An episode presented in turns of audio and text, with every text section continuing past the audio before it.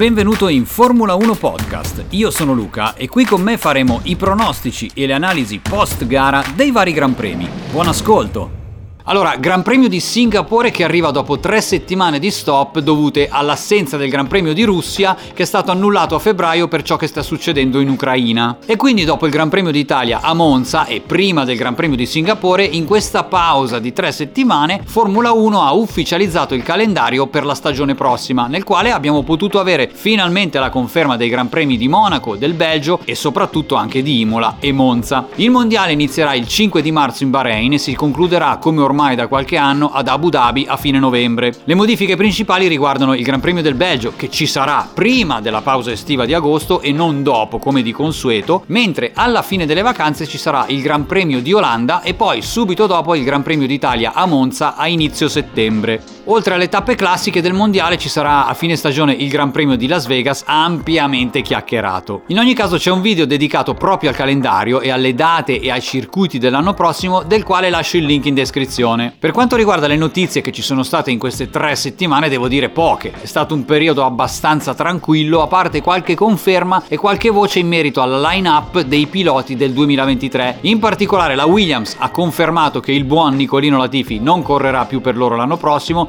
una notizia che ci aspettavamo ormai da qualche tempo. Per il resto Albon è stato confermato, sempre in casa Williams, c'è da capire se Sargent otterrà la superlicenza per guidare al suo fianco, in Alfa Tauri è stata esclusa esclusa l'opzione Colton Erta ed è stato seriamente preso in considerazione il Nicola De Vries, che pare sia andato a parlare con il patron di Red Bull Helmut Marco direttamente nel suo ufficio per discutere del suo contratto. Per il resto il Pierre Gasly dovrebbe essere annunciato a giorni in Alpine e il Guan Yu Zhou è stato confermato proprio in questo weekend. Per quanto riguarda Haas non ci sono ancora conferme per il nostro Antonio Giovinazzi. È saltato fuori un'altra volta fra l'altro il nome di Nico Hulkenberg. A Singapore il weekend è iniziato subito con la polemica verso la Red Bull, che avrebbe sforato di più di 10 milioni il tetto massimo di spesa indicato nel regolamento come budget cap per la stagione 2021 e forse starebbe sforando il budget anche nel 2022. Il problema è che fino a 5 milioni di spesa oltre il budget cap è prevista una multa. Oltre invece sembra non essere chiaro nel regolamento quale sia la penalità o la sanzione che la federazione dovrà applicare. La federazione sta analizzando i bilanci della Red Bull e si esprimerà il 5 di ottobre. Comunque in merito al budget cap e a tutte le tante considerazioni su questa vicenda c'è un video dedicato e del quale lascio il link in descrizione. Per quanto riguarda invece l'aspetto sportivo, il circuito di Singapore onestamente non mi fa impazzire, anche se ha la particolarità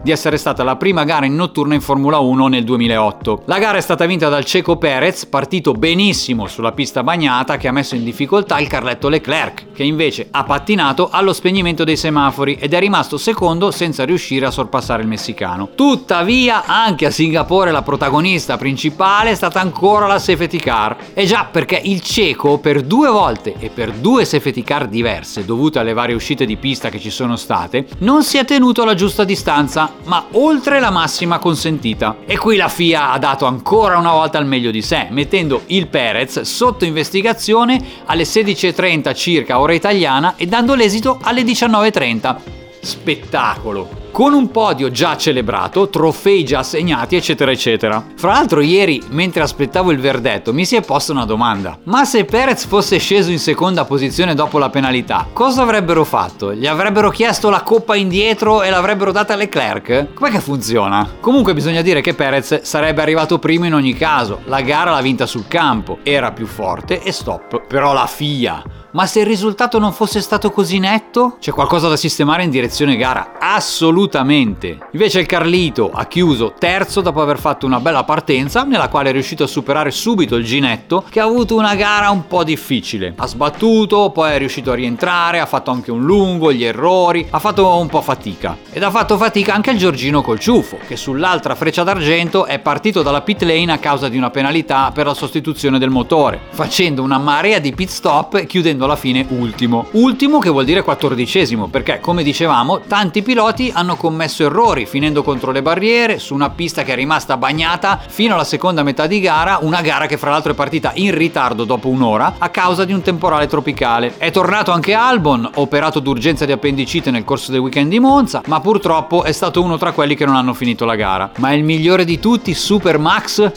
Eh, Il weekend non è stato il massimo per lui. Sabato in qualifica non ha potuto chiudere il giro veloce perché non avrebbe avuto abbastanza benzina. Incredibile! E proprio nel weekend la polemica sul budget cap. Comunque ha fatto di tutto in gara, si è arrabattato su una pista difficile, ma nemmeno un fenomeno come lui è riuscito a fare meglio della settima posizione. Comunque non è un problema, è ancora primissimo e probabilmente vincerà il titolo in Giappone. Vediamo la classifica. Quindi primo il Massimiliano Verstappen con 341 punti, secondo Leclerc 237, appiccicato il Ceco Perez a 235. Occhio che fanno un 1-2 anche qua le Red Bull. Anche in classifica piloti c'è da stare attenti. Quarto Giorgino Colciuffo 203, quinto il Carlito muy rapido, poi Hamilton, Norris, Ocon, Alonso, Bottas, Ricciardo, Vettel, Gasly, Magnussen, Stroll, Schumacher, Tsunoda, Joe, Albon, De Vries, Latifi ultimo con 0 punti insieme al Nico Hulkenberg che aveva corso un paio di gran premi in sostituzione di Vettel. Vediamo la classifica costruttori. Ovviamente prima la Red Bull 576, poi Ferrari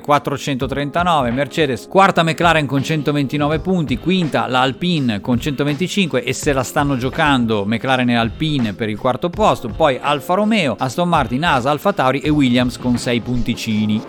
Grazie per aver ascoltato questo podcast. Io ti ricordo che puoi trovarmi anche su YouTube sul mio canale Luca De Ponti e ti do appuntamento alla prossima. Ciao!